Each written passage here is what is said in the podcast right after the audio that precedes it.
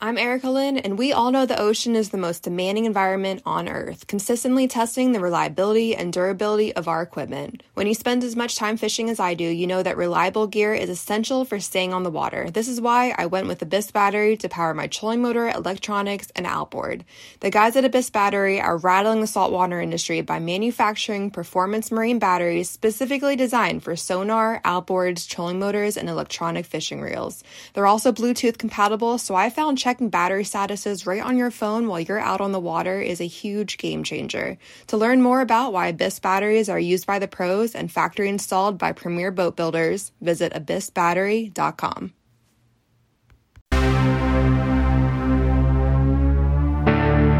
Welcome to Bear Archery's Hunting 101 podcast, where hunters new and old come to learn and find inspiration from stories of hunts gone by. Everyone is welcome to enjoy the outdoor way of life, and there is no better time to start than right now. So let's head into the great outdoors with your host, Dylan Ray.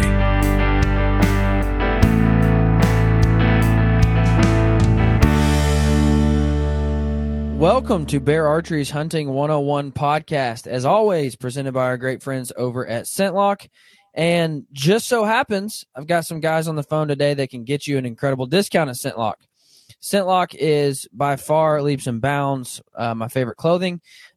Simply put, they can get me all the way through the season from early to late, but also their carbon technology for maximum odor absorption is what really sets them apart in my eyes. Now, I want to share a little success story of a friend of mine.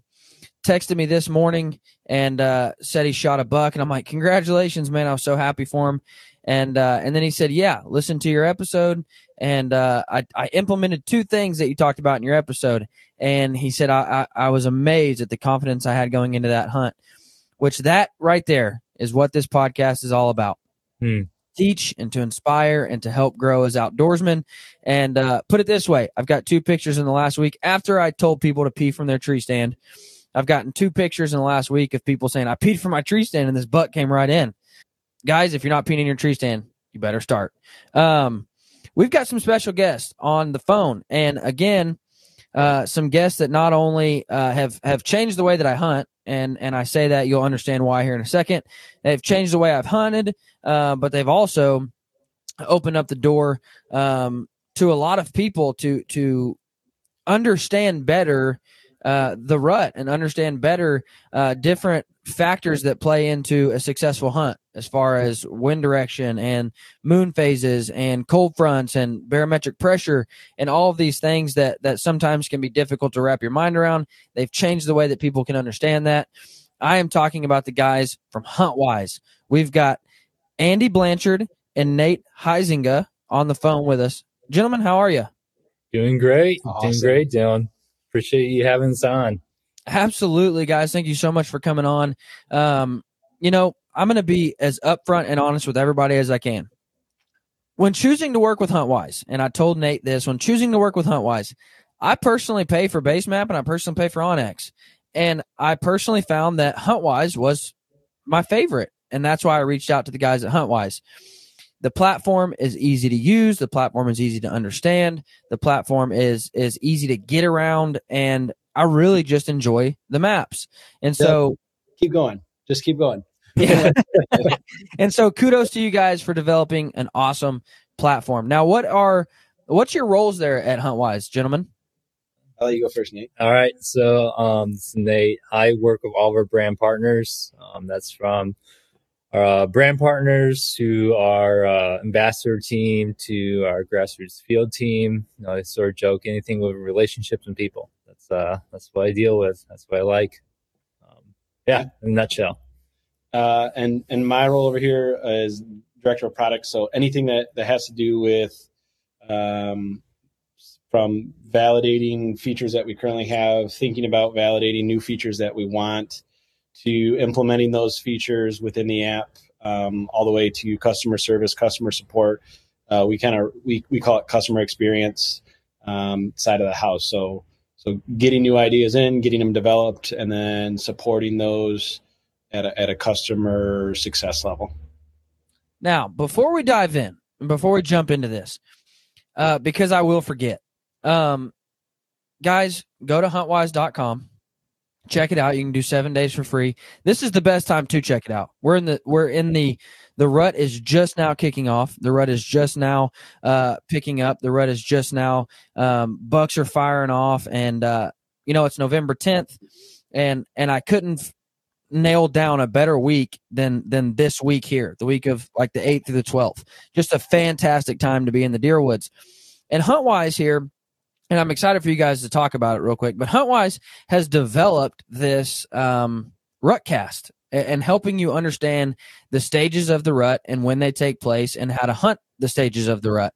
And so this is a fantastic time to try out HuntWise. Go to huntwise.com, do a 7-day free trial. After your 7-day free trial, you can use code HUNT101 and get 20% off the year of membership, because after your 7 days, you're going to want to purchase it, guaranteed. So go check it out. Use code HUNT101. You have to use that on the website. You can't use it inside the app. So go to the website, use that code. You'll get 20% off. Now, before we dive into HuntCast, I do got to share this story. I had a buddy of mine. He was at my house Saturday, and we were shooting bows. And he said, "Man, I've really been wanting to get some Scent-Lok." And I'm like, "Let's do it, man." And so we built an order, and he's like, "Oh, man, this is a lot of money." I mean, it was in the thousands of dollars. He's like, "This is a lot of money." And I'm like, and I said, "Well, hold on, man. I have an idea for you." And he's like, "What do you got?" And I'm like, "If you go and purchase HuntWise, it'll cost you, after your discount, like $95. It'll cost you $95, but you'll get a 30% discount to Scent-Lok." And he's like, "Deal." So literally in a matter of minutes, he spent $95 and saved like $250 or $300, whatever it was. And I'm like, "There you go, man. Made your money back. Easy as that." So even if you don't like maps, even if you don't use maps, you'll make your money back just on saving on products that you were going to buy anyways, just by being a member of HuntWise. Walk me through Rutcast. I'm sorry, how that came about, the idea behind it, how it's used, the science behind it. Walk me through that. Yeah.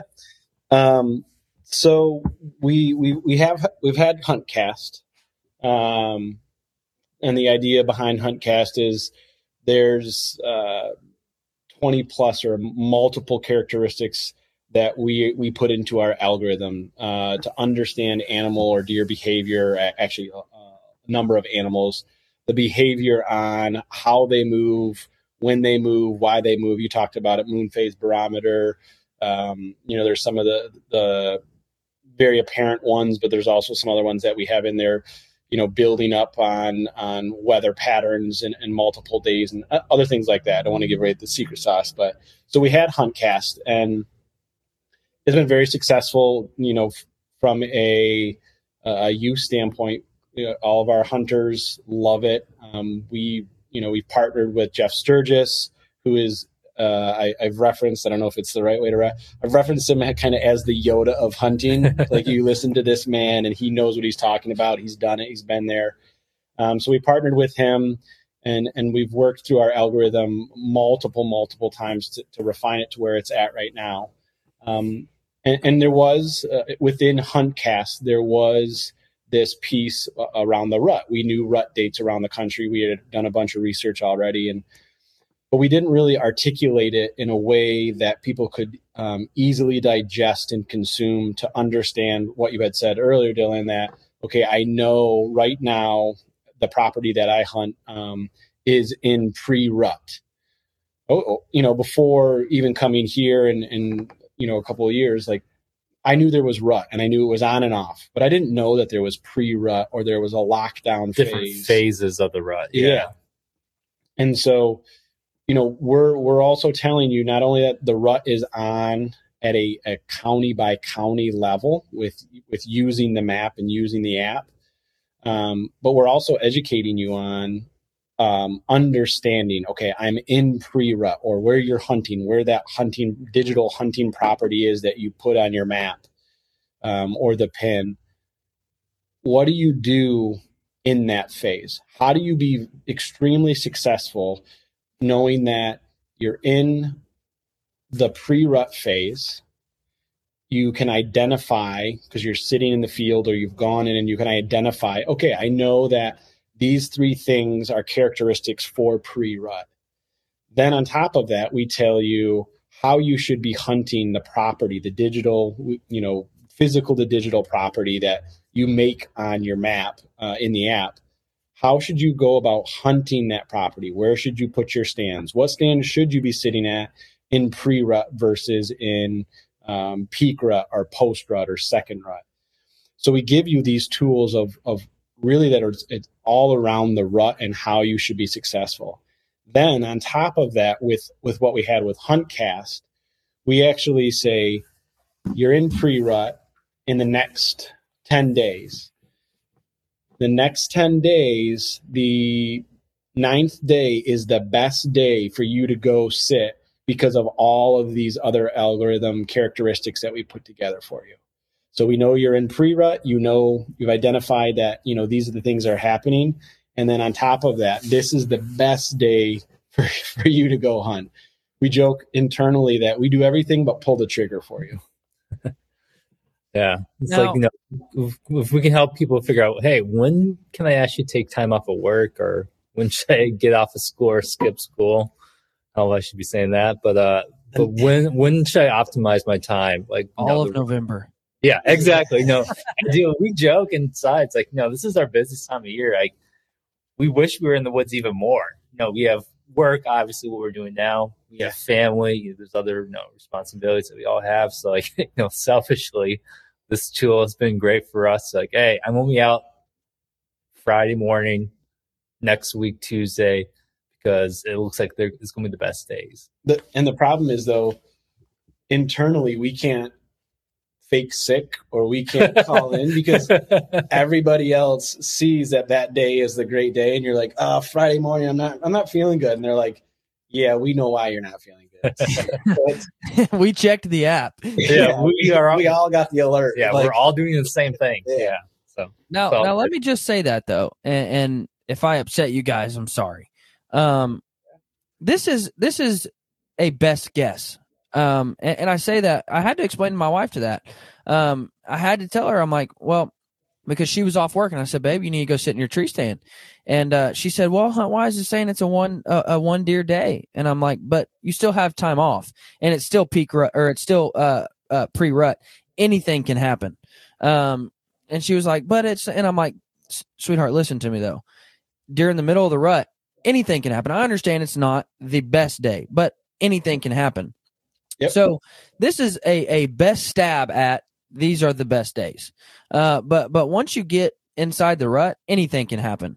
I mean, it can change in a matter of seconds. So if you have time to go out and hunt, go out and hunt. But like these gentlemen said, this is the best thing that I found, to look 10 days out in advance and say, all right, babe, listen, I need you. My wife's a school teacher, so I need you to be able to go into work late, Thursday morning of this week. Next Tuesday afternoon, you need to take off early because I'm headed out in the evening, so on and so forth. So it's a planning strategy for me. But however, if I do have time where I can go hunt, I'm going to go hunt. Yeah, and for us, it's a statistical. It's not a statistical best guess. So we have data that backs this up.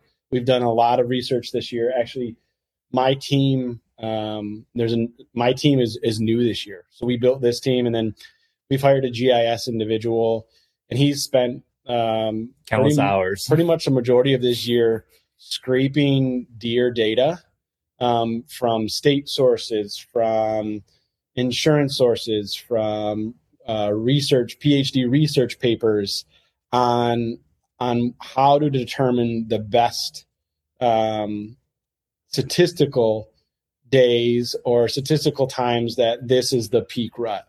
And one of the funny things that we found is that there's research out there that says car crashes correlate to peak rut.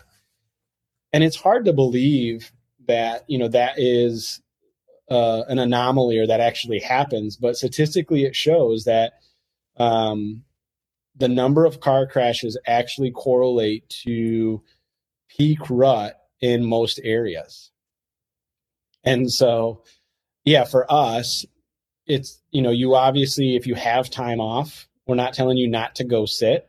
Now Jeff Sturgis has talked about, finding like, well, I'll go fishing. because I know today is just statistically not a great day to go hunting. Instead of putting my scent or the pressure into that stand, I'll go do something else. I'll practice my bow. But for a lot of us who don't get, all that time or have a bunch of time off to get out, for us, we just want, and probably the same thing with you, Dylan, we want people to get into the woods and have experiences and memories. The app is there to be a guide to tell you, hey, in 3 days, it's going to be the best day of the week. If you can get it off, great. If not, then, go when you can go. But statistically, we, from our algorithm, we say this is the best time to go. This is what you should be doing when you go out there. Yeah, no, absolutely. And it's funny that you mentioned car crashes, because I tell everybody, I'm like, you start seeing a lot of dead deer on the side of the road, go hunting. There's three things in this world that don't cost you a dime and are good indicators that the rut's going on. Dead deer on the side of the road. I shouldn't say three things, but three resources you can use. And that's car crashes, dead deer on the side of the road. I always recommend, if you're going to a new area, if you're, say you're traveling to Illinois to hunt whitetails for a week, call your butcher in the area and call your taxidermist in the area, because they have nothing but gain in telling you that the rut's going on, or really, man, give it 3 days. That's when we see it kick off around here. They have an incredible amount of resources and data, because they see when the deer are coming in. They see when the big bucks are coming in, and they have nothing but gain in telling you that piece of information. So call your butchers, call your taxidermists, and say, hey, when is the rut kicking off in this area? When do you normally see it kicking off? Now, again, it's a best guess, because it can start, 10 days earlier. It can start 10 days later than normal. It can, but it's a good place to start. Yeah. Yeah. And again, for us, there's no guarantee based on weather patterns. We've had customers get upset with us because they took days off because they planned out, 2 weeks in advance to take this day off because that was the best day to go. And the weather changed, and the day changed to be, 2 days after that, because the weather pattern changed, that we recommend as the best day of the week. And, for us, it's just based on weather. It's based on all these characteristics that we can gather and then communicate back. But we can't change the weather. We can just tell you statistically, this is the best day that we suggest that you go hunting. How often do your weather is your weather updated inside the app? We've got it down in some competitive advantage. So I don't. We've got it down within 15 minutes. So that's something that we're working on, and something that we're continually trying to push is how do we like, one of the things, weather radar, and you're in the field, do you want to know that this weather pattern is pushing through? I have a great example of that. Nate and I are actually down in Kentucky, and Nate, we were sitting on the same farm, and we're all texting back and forth, and it wasn't a great day to go hunting from a HuntCast perspective. And then it starts to rain, and Jeff Sturgis was down there with us, and he texted and he said, you know what, I'm getting out. And it was 6 o'clock. Like, this is like pinnacle of movement. I've seen some deer. And I was like, you know what? The weather doesn't look great. Jeff said he's done and he's getting out. And I texted we had a guide come, drop us off and pick us. And I texted him and I said, come get me. And he was like, what? You got an hour left. And I was like, you know what? If the man says that, if Jeff says it's time to get out, the weather doesn't look great, the day for us to go out wasn't great. I don't want to leave my scent in the woods any longer. I don't want to be in the woods. But for me, it was a matter of like, let's get out and not be in here. There's no need to waste time anymore in there. So from a weather standpoint, we're constantly updating the app for weather within it. Now, that is one thing that I'll mention, and you have to tread lightly when you say statements like this. But some of your most profound big buck killers are not the guys who go and spend the most time in the woods, but they're the guys who spend the right time in the woods. Mm-hmm. And they're not just out there just to be out there. And, you know, there's been times where used to, when I was a kid or when I didn't have three kids, I would just go out and hunt just to hunt. Like it could be 95 degrees and I would be miserable, but it's deer season. I'm going to go sit in the woods. And now I don't want to say I've matured, but I simply don't have the time anymore.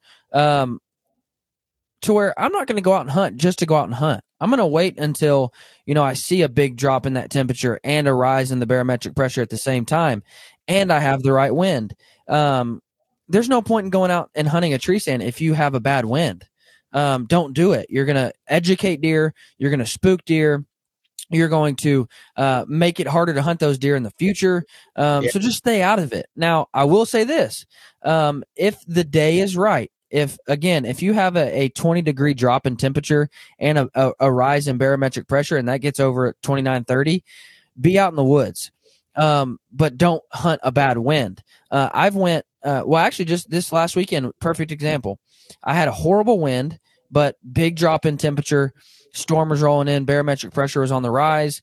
I didn't have a stand hung for the right wind. So I went and tucked underneath a cedar tree and I hunted, and I hunted with the right wind. That's something I've learned over the years is I've noticed these guys. I'm like, wait a second, you've been out three times and you shoot a giant. Well, it's because those three times they went out was perfect. They waited, they were patient. They made sure and, oh crud, there's something moving in. I got to go out in the morning. That's when they move in. They don't just hunt just to hunt. Yeah. I think there's something to that. You know, I think, no, again, like, you know, if you're trying to balance out family, you know, work, other, you know, priorities that you have to manage and balance out, like, yeah, you sort of have to be smart with your time. It's almost like if there were, you know, quote unquote, like a throwaway stand or a hunt area where, like, you know, maybe a place you will always go out and hunt no matter what, like, that's fine. But you might have those specific hunt areas, stands that you won't touch unless it's the right wind, the right weather conditions.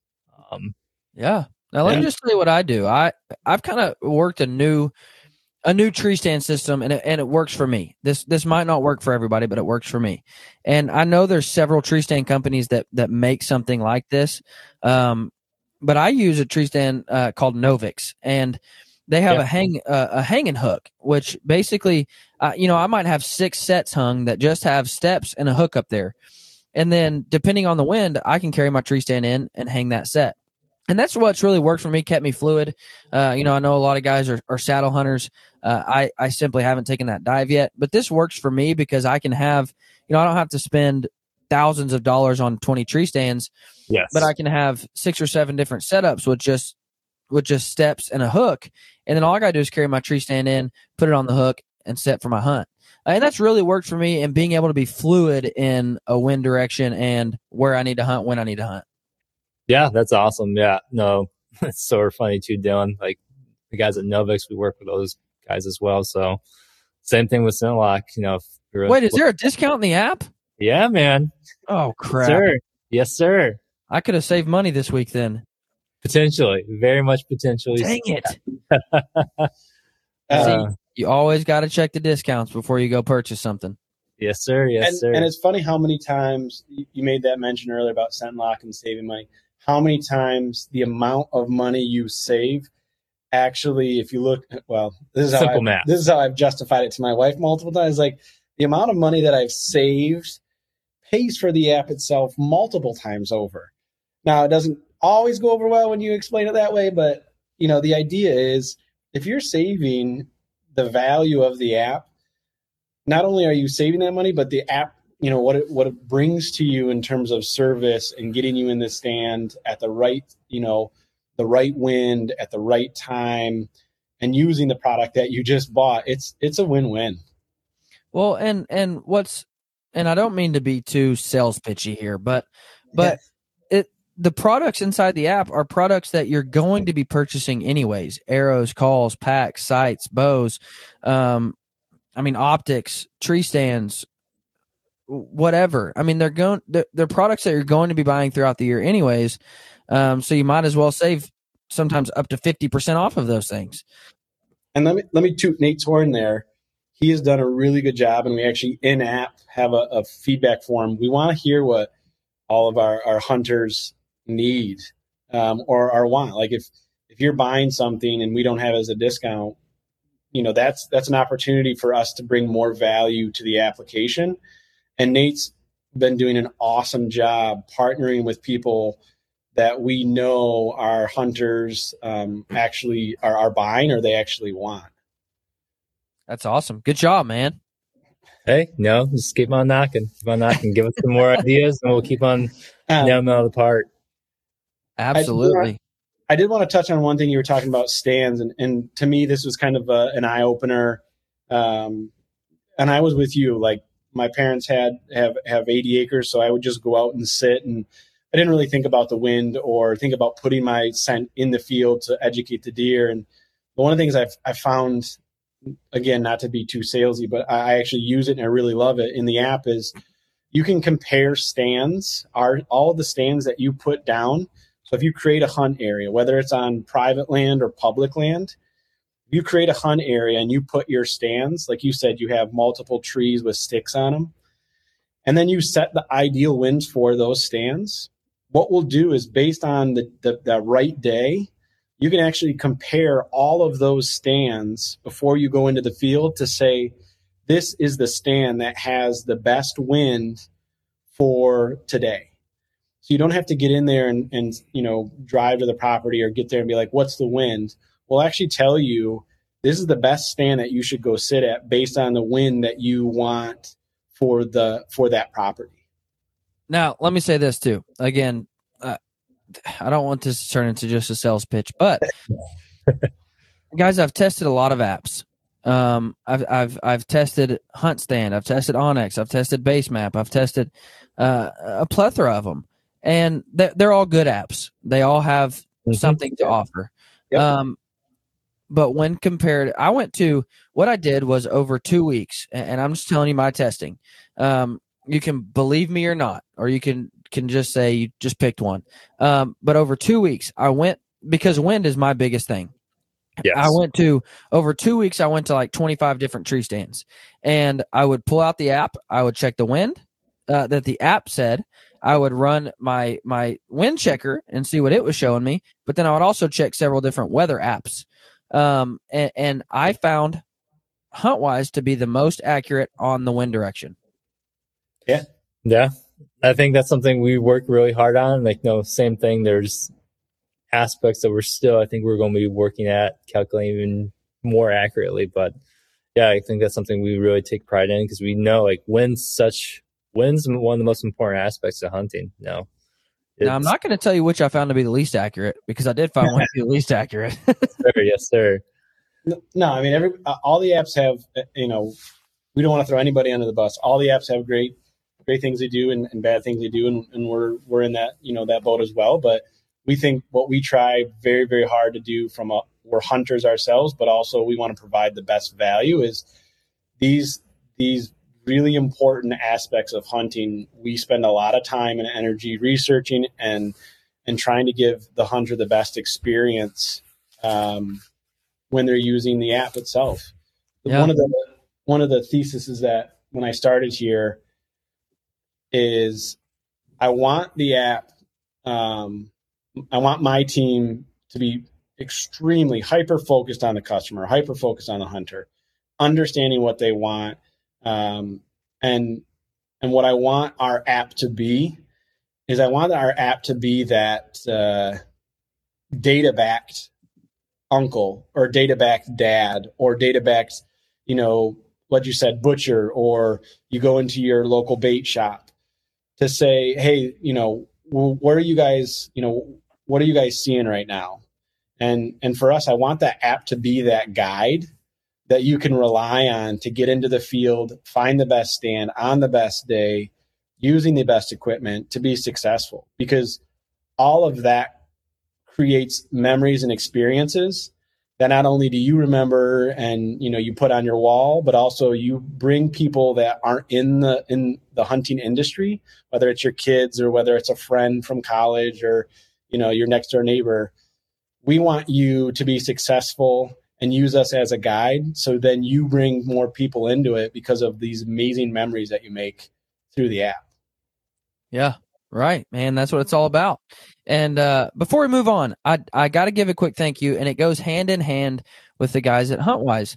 I use, and I have for a couple of years now, a trail cam called Wise Eye Technology, and their camera works with an app called Hunt Control. And basically, it'll pull all of your pictures into one app, and it'll show you each deer. It's got antler recognition technology. So if I've named a deer, tall tines, it'll put all of tall tines picture into one folder, but then it'll also break it down as to when he's coming in for temperatures, wind directions, barometric pressures, and I can really work on nailing down that buck. So Wise Eye, in my opinion, really is the wisest trail camera that you can get. And so, guys, go check out Wise Eye Technology. My friends over at Universal Outdoor Products will hook you up on some great deals for Wise Eye. So go check those guys out, because they go hand in hand with HuntWise and being able to map out when are these deer coming in, when should I be in the field. Nate, you mentioned something in a prior conversation about your aspect of archery. Now, when we dive into this, my hope is this, that somebody is tuned into this podcast and you're not a bow hunter. Mm-hmm. I want to talk about why to take that leap into bow hunting, or maybe you're a compound hunter and you've been on the verge of wanting to try shooting a recurve. Maybe this will tip the scales in the favor of you giving it a shot and giving it a try. How do you describe, you described archery hunting as in a specific way. How'd you describe that? Yeah, I think the way worded it was like that pursuit of perfection. It's that pursuit of getting those biomechanics, that repetition over and over, to get that perfect shot. You know, I think I was talking an example of like, when we were communicating archery to non-hunters, even it's like, it's that perfect golf swing. It's that perfect cast when you're fly fishing. It's just that repetition of biomechanics that you've just trained and honed in to get that consistent perfect shot off. I think that's that pursuit of perfection that I think embodies a lot of archery.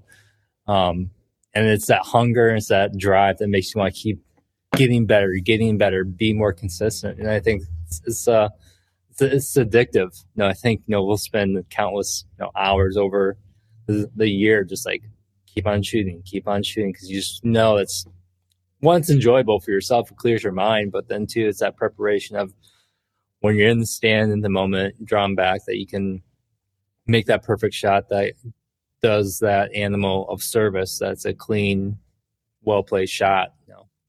Yeah. Pursue perfection. Yep. I would say not only mechanics, which obviously that's the biggest thing. You can never outwork bad mechanics. And that's something that's hard to accept for a lot of people, but you can't just outshoot bad mechanics. You can't just go out and be headstrong and get past bad mechanics. But also, I think it's the pursuit of perfection in a setup, and constantly learning, what is my bow like? Does my bow like a 350 spine arrow versus a 300 spine arrow? And I say that because my draw length and my draw weight is really right on that verge. So every new bow, I kind of have to figure out which does this bow like? Does it like 220 grains out front? Does it like 165 grains out front? Does it like a 4 fletch or a 3 fletch? Does it like, you have to perfect your piece of equipment as well. And perfect example of that is my wife went out and shot her first doe with a bow, and I was ecstatic. I was over the moon. We never found the deer. I watched footage back. I watched it back over and over again. And I think she clipped a little bit of shoulder, and with a 42 pound draw weight, it just couldn't make it in. She got 5 to 6 inches of penetration, and the deer, I believe, lived. So what we did, we came home and I said, all right, babe, listen, we got to work for 1 week to get your draw weight up. We got it to 47 pounds. We saw a 5 pound increase in draw weight. I called my buddies over at Deer Crossing Archery, and I said, okay, she has a dozen arrows, so I don't necessarily want to build her a whole new arrow setup. What can I do? And they said, we've got brass inserts for those, and it'll up the front weight by like 55 grains or whatever it was. And I said, deal. So I switched out her inserts for the brass, got her a little bit more weight up front, got her a little bit more poundage up front. And what was interesting, and I got to walk her through this, and it was fun to get to teach her, although she could have cared less. She was like, why didn't I have to re-sight my bow in? I'm still hitting where I'm like, well, you know, it just, that's how it worked, because we upped your poundage, but we upped your arrow weight. So it flew pretty much the same. And she was like, well, then what's the benefit? What have we changed? You know? And I said, well, more weight, more draw weight. You're going to get more kinetic energy. And, she was like, what are you talking about? And I'm like, okay, let me ask you this. I was like, would you rather get hit with a bowling ball going 10 mile an hour or a ping pong ball going 50 mile an hour? And she was like, the ping pong ball all day. And I'm like, yeah, because the bowling ball hurts worse. And so, you know, it was just that pursuit of perfection and realizing, okay, we got to tweak your setup just a little bit to give you that harder hitting punch. And so I really like that description because it's not only in mechanics, but it's in setup, because archery is an art form. And especially when you go into shooting a recurve, it's an art form and you've got to perfect it. Yeah. And it's funny, I think also the confidence that when you practice over and over and over and over again, and you have it dialed in, you know exactly, you don't have questions, because there's so much excitement, so much adrenaline going into when you decide to take that animal, when you decide to actually draw back on. I mean, you're taking a life, and that's not something that I think most hunters take lightly. There's this rush of like, you don't want to question, am I going to be able to put this arrow where I want it to go? Is it going to be able to penetrate deep enough? You know, you want to focus on making it happen and not questioning all these other things. So I think for me, that's one of the things about this, you know, shooting over and over, is that when you feel that you can do it blindly. I mean, same thing for police officers. That's why they practice in the range and practice in different scenarios, because you want to feel confident with your tool, that it's going to do what you want it to do. You can perform with it. And that's not even a question when you're out actually doing that activity. And, you know, I believe that the confidence factor plays into everything hunting wise, going from your arrow setup to your broadhead, to your bow, and the day you're hunting and the area you're hunting. And when you go into a hunt with confidence, and you go into a hunt with the realization that there's a good chance I see deer, there's a good chance I shoot a deer, and there's a good chance I kill a deer, because I'm hitting where I want to aim. My arrows are hitting hard. My broadheads are sharp and cutting. When you go into that, you'll be more focused on the hunt. You'll be stiller. You'll be quieter. You'll worry about your scent more. Why? Because you're confident in the hunt for that day. Yeah, absolutely. Absolutely. It makes it, and it's one of those things, like, as you mature in your hunting life, it makes it just that much more fun of an experience to feel like, okay, I've checked these boxes. Like, I know my rifle's sighted in. I know that at 200 yards, I'm consistent within, a 1-inch grouping, or same thing with the bow. It's like, I've checked that box. I know that I've placed my stand. I know the wind. I know I've, done all of these things. Now I can just go and enjoy the activity and not have to be thinking about them.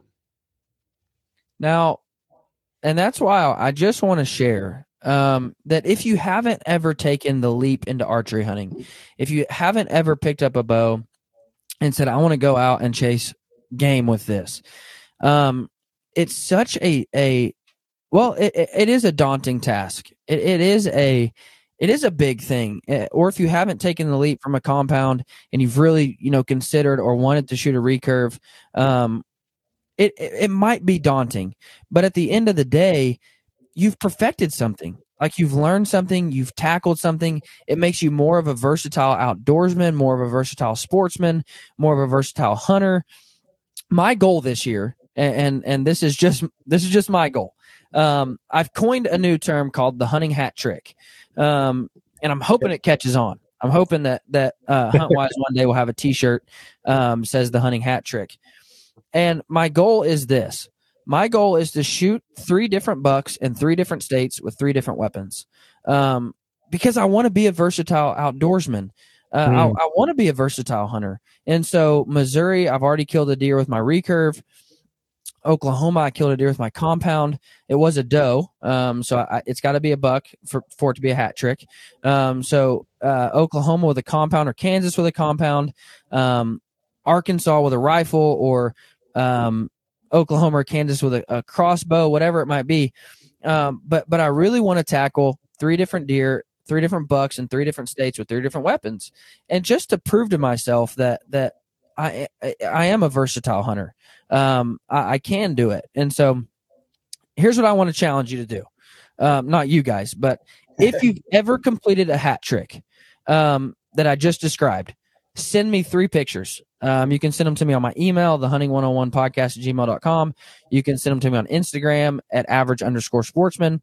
And I want to put those out, and I want to show people the versatility of hunters. So if you've ever completed a hat trick, send me all 3 pictures. It has to be in the same year too. You can't be like, well, in '94 I shot one with my recurve. Same year. So if you've ever completed that, send me those 3 pictures, and I'd love to celebrate that with you. I'd love to put it out and build some momentum behind this hat trick deal. I love it. That's awesome. That's awesome. I think, just in life in general, the pursuit of a new challenge, like, it's such a huge, I think, thing that we need to keep on doing more and more. It's like, from learning a different way to hunt, different, tool. It's another challenge, and challenges are good. They make you a better person. So I love the idea of the hat trick. That totally, which is why, that's really why I took the challenge into shooting a recurve. And people ask me all the time, so are you recurve exclusive now? And I said, absolutely not. That was the complete opposite of why I wanted to shoot a recurve. That was, and trust me, it's fun enough, and it's challenging enough, and it's therapeutic enough to where I certainly could only shoot a recurve the rest of my life. But that's the complete opposite of why I wanted to switch. I wanted to be more versatile. I didn't want to go to one weapon only. I want to be versatile across the board, and I want to have that pursuit of perfection in all different kinds of shooting, with a compound, with a recurve, with a crossbow, with a rifle, with a shotgun, with a slingshot, whatever it might be. I wanted that versatility. I didn't want to limit myself to one. I just had a friend who they're like awesome hunters, extreme hunters. And their daughter just got a rabbit with a blow dart. And I was like, really? What? Yeah, they didn't want to send her off. She's still too young to go off and hunt by herself. And so they were like, listen, here's a blow dart. You can practice in the backyard. And I don't know the full story behind it, but I just know that she got this rabbit with a blow dart. And I was like, that is impressive. Like, as a kid, I always wanted one, but to actually pursue an animal, I wanted to shoot my brother with it, is really what I wanted to do. But to pursue a hunting passion with this thing, I was extremely impressed. That's actually very impressive. Like, I'm very curious on what's that the range of a blow dart, especially from a child too, from the lung capacity. That's actually pretty fast, and that's actually really impressive. My favorite thing has become, I have a squirrel problem at my house, horrible squirrel problem. And somebody told me, I believe, I don't remember if it was either Fred Eichler or it was Chris Perino. They said, you want to be good at shooting a recurve, hunt small game with it. And so I have, my favorite thing to do is go out all day long behind my house and just hunt squirrels with my recurve. But also I've got a little slingshot, and I'm like, I just carry it with me all the time, and if I see a squirrel, I pull it out and try to shoot one. That's awesome. That's good. That's fun. It's like, have you ever seen that TV show called Alone? Oh my gosh, it's my favorite show. Yeah, it's like when you see the people, all they have is that recurve bow, and they're out there, and they're shooting grouse, they're shooting maybe a squirrel or rabbit. It's everyone thinks of a moose, but it's just no, you have to be dialed in for the very smallest, target, to be prepared for that big moment. So everybody thinks of a moose because it was the first big game animal ever killed on Alone. Yeah. Now, shout out to my boy. Wait, have you seen season 8? Not fully. Nope. But you can give a shout out. It's all good. Nope. Never mind. I'm really looking forward to having Clay Hayes on the show and talk about his experience on Alone. I'm really looking forward to it. So, we got to get through hunting season and then have him on the show and talk about his experience on Alone. The one thing I love about that, the idea of shooting animal or shooting game that isn't consistent with standing in, being in your tree stand, the distance when they come in or where they're coming in, that's 25 yards. What I really love the idea is that, not only are you have to dial in your bow and you have to make sure that you're consistent hitting that 25, 40, 45 yards within a small grouping, but the challenge of then identifying how far that animal is in between where that, 25 yards that you can sit a target out and all day hit it. But then you put the dynamic of, is it at 32? Is it at, 28? I remember I was in Colorado and I had my compound. I had all my pins set and we were walking through and there was a grouse. And so I put the 35 pin on it and shot over it. And I was like, man, but it didn't move. So I was like, well, this is really cool that I get the opportunity in the field to, I didn't pull my rangefinder out because we were walking, to actually practice ranging. And the next shot, I stuck it and actually stuck it right there. And then later in that hunt, I had the same opportunity again to shoot another one. And that one, over time, as you continually practice on different distances without having to range, you just get better and better at understanding, much like golf. Like, am I at, 200 yards out, 150, 175, what driver or what iron do I need? You just, the act and the pursuit of getting perfect or really great at, this thing that you're doing, it doesn't just end at the bow itself. It actually is identifying distances and, the drop, a couple other characteristics of hunting with the bow, which I think are really cool. I hate golf. I saw a joke the other day and somebody said, yeah, I play disc golf, or golf disc, whatever you call chunking a 9-iron in the woods. Like, exactly. Yeah. I think, the people who take, this is what the one thing I hope for, anyone who's out there who's interested at, picking up a bow for the first time, who maybe does enjoy golf, like, hey, this is just another activity. You can use those same practice of mechanics that you've done with golf, just in a different format. It's, a lot of the same disciplines that, hey, try something new, pick up a new challenge. That'll be good for you, whether it's picking up a bow, pick up a fly rod or whatever it is, pick something new that will challenge you. Now, speaking of art, you guys got to go check out my friends over at Selway Archery. They make the finest traditional quivers on planet Earth. I'm looking at one that was custom made. It's a hood. It's a leather hood, and they custom engraved or put on the podcast logo on that leather hood. But they are the finest pieces of traditional equipment I think I've ever found. They're beautifully made. They're a piece of art, but they're also very, very, very functional.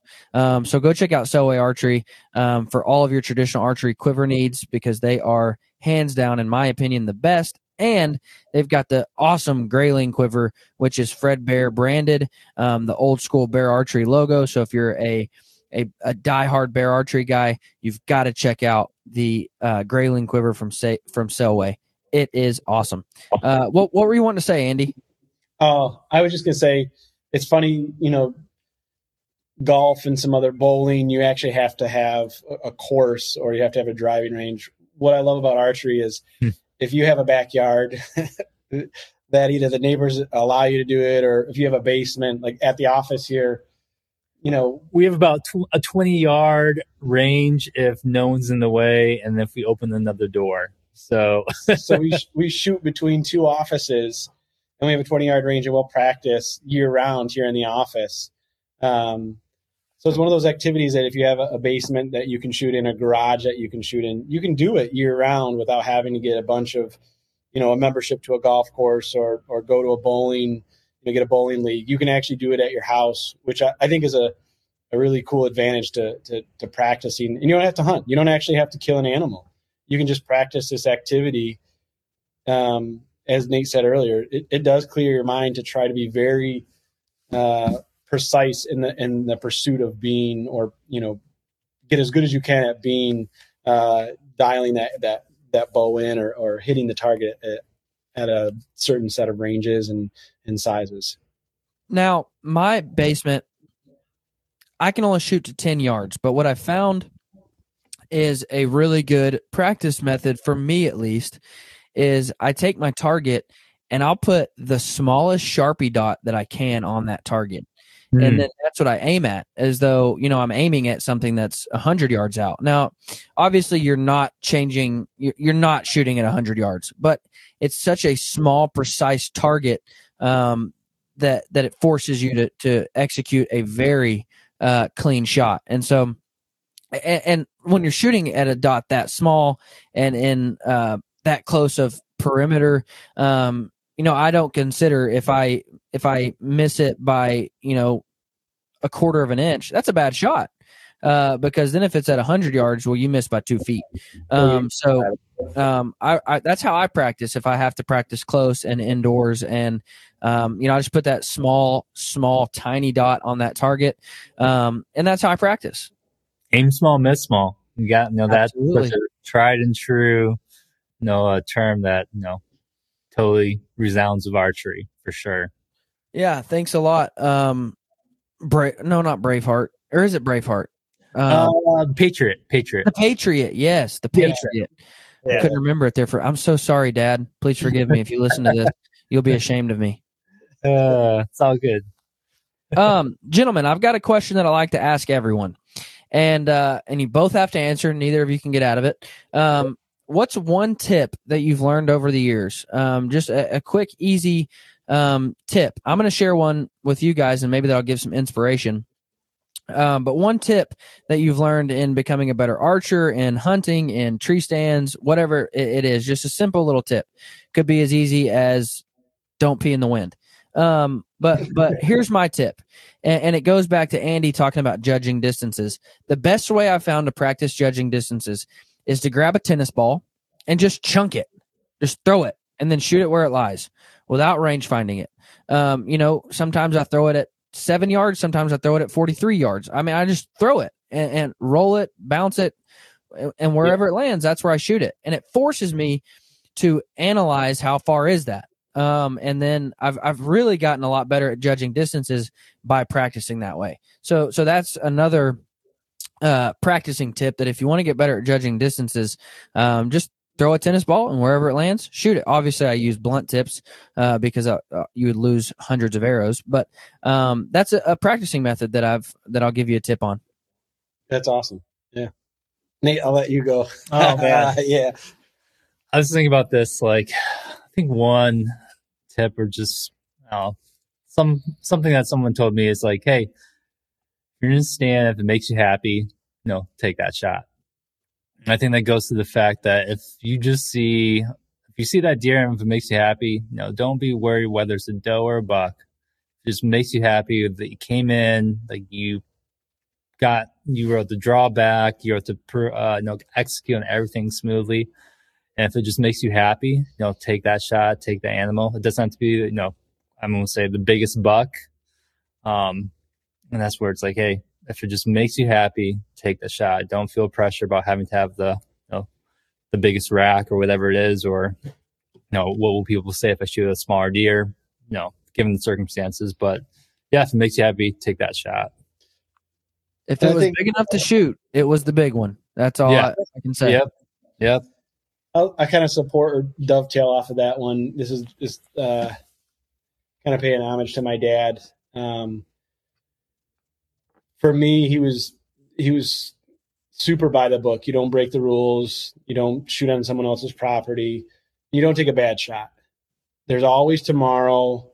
You know, don't take a bad shot. Don't try to push the shot. Don't try to, just because you saw that buck today and you're worried that you won't get to see it again, it wasn't the right shot. And so for me, I've learned over the years, I hated that, because I always, whenever you see that big one, it's like, oh, I should take it, but there's always tomorrow. And really, obviously the pursuit of getting that big animal is great, but being in the woods, mm-hmm. and experiencing that adrenaline rush that you rarely will get other places, even if you don't get a shot on the big one, it's hard to beat. And so to me, if you don't have a clean shot, if you don't have an ethical shot, if it's not a good shot, don't take it. You'll get another shot to do it. There's always next year. There's always tomorrow.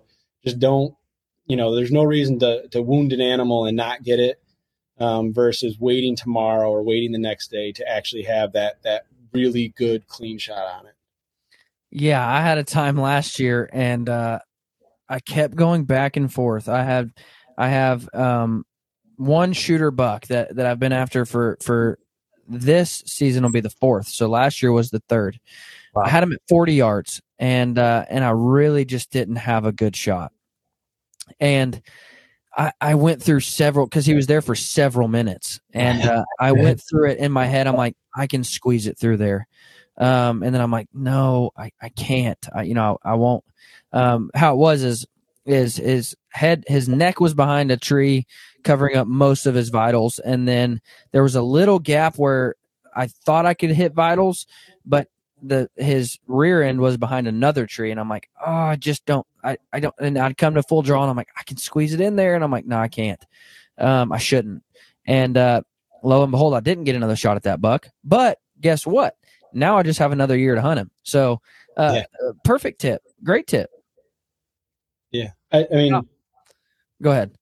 No, I think that's an awesome story. Like that's exactly looking at it. You didn't get the opportunity to get him, or you didn't get him, but you have this year, if he's still around, he's bigger and you get to hunt him again. So I think that's awesome. Now, maybe I shouldn't share that I haven't seen the deer this year yet. Because then we kind of ruin our tip, but season's just started, man. Season's just started. I'm hoping, man. I'm hoping. Every time I go out, I'm like, come on. He's about 185 inch buck, and I'm like, come on, and I just haven't seen him again yet. But there's still time. Now, one thing I'm also very passionate about is the cooking of wild game. I love eating wild game. I probably eat venison 3 times a week, maybe 4 times a week. I love cooking and eating what I harvest. I work with some really awesome guys over at Rebel 6 Rubs. They have 9 different rubs for all different kinds of wild game. And so I like to ask my listener, or I'm sorry, I like to ask my guest, what's one thing, maybe one wild game that you love, one wild game that you hate, one specific recipe that you make really well? What do you got for me? I got one, but you want to go first? No, you go for it. Okay. So this is my wife, her family, they weren't hunters. So, eating wild game wasn't foreign, but it just wasn't something. I grew up, my dad hunted, fished, turkeys, deer, bear. So we were always eating it. And I found one recipe, or she actually made it, and it was like a house hit. So for us, it's ground venison. So you take ground venison, you brown it, and then cube up sweet potatoes. So probably 1 inch by 1 inch cube sweet potatoes, 1/4 cup of water. So brown the venison, cube the sweet potatoes, put the sweet potatoes in with 1/4 cup of water, and steam them for about 10 minutes. Now, all of this timing and measurement, I don't know the exact, but you do that so the sweet potatoes are soft. Then put spinach and cheese on top. Put the lid back on and let the spinach wilt and the cheese melt. And there's I guess it's, sauce or what it is, it's called umi plum vinegar, and that is the key to it all. So the venison has a really earthy, the sweet potato is sweet on top of it with the cheese is kind of tangy, The spinach is healthy. And then the umi plum vinegar has this kind of characteristic that brings it all together. And we are constantly making that during season. And for people who are not venison or wild game lovers, have a very, very hard time identifying this venison or any wild game as being a wild game. So for me, that's our household go-to. If we're going to have people over, or if we're going to do, venison, our kids eat it. That's the one that we go to. I love tricking people. I love tricking people who say, "Oh, I'll never eat a deer." And I'm like, "Really? You just did?" Yeah. I'm like, you loved it 10 seconds ago, but now that you know it's a wild game, it was harvested in the wild. All of a sudden, you don't like it. It's always fun. It's always fun for me. I'd say I love turkey hunting. So for me, this is more of a turkey recipe where you just take the turkey breast, you cube it up, wrap it in bacon, you put like a smoked rub on it, and then some brown sugar, and just put it in the oven. It's so fun for, like, when you do it's almost like appetizers basically. When people, like you said, who've never hunted, this is wild game, it's wild turkey. No, it's not GMO, whatever process. This was alive, 36 hours ago, whatever it was. But yeah, it's amazing to see people's reaction when they actually have that connection to the animal and the food that they're eating, and that they actually enjoy it. It puts hunting in a different perspective. Like, oh, I can see why people do this, because this is delicious. Right.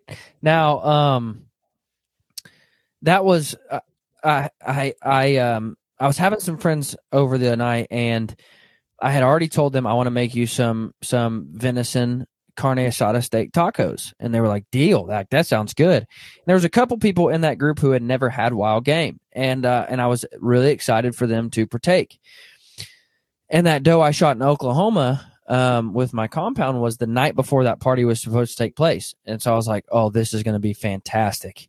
So I ripped the back straps and the tenderloins out of that buck, took it home, and they had backstrap that literally had been out of the deer for, 18 hours. And it had been soaking in salt water for 18 hours, pulled out all the blood, all the gaminess, and they loved it. They absolutely loved it.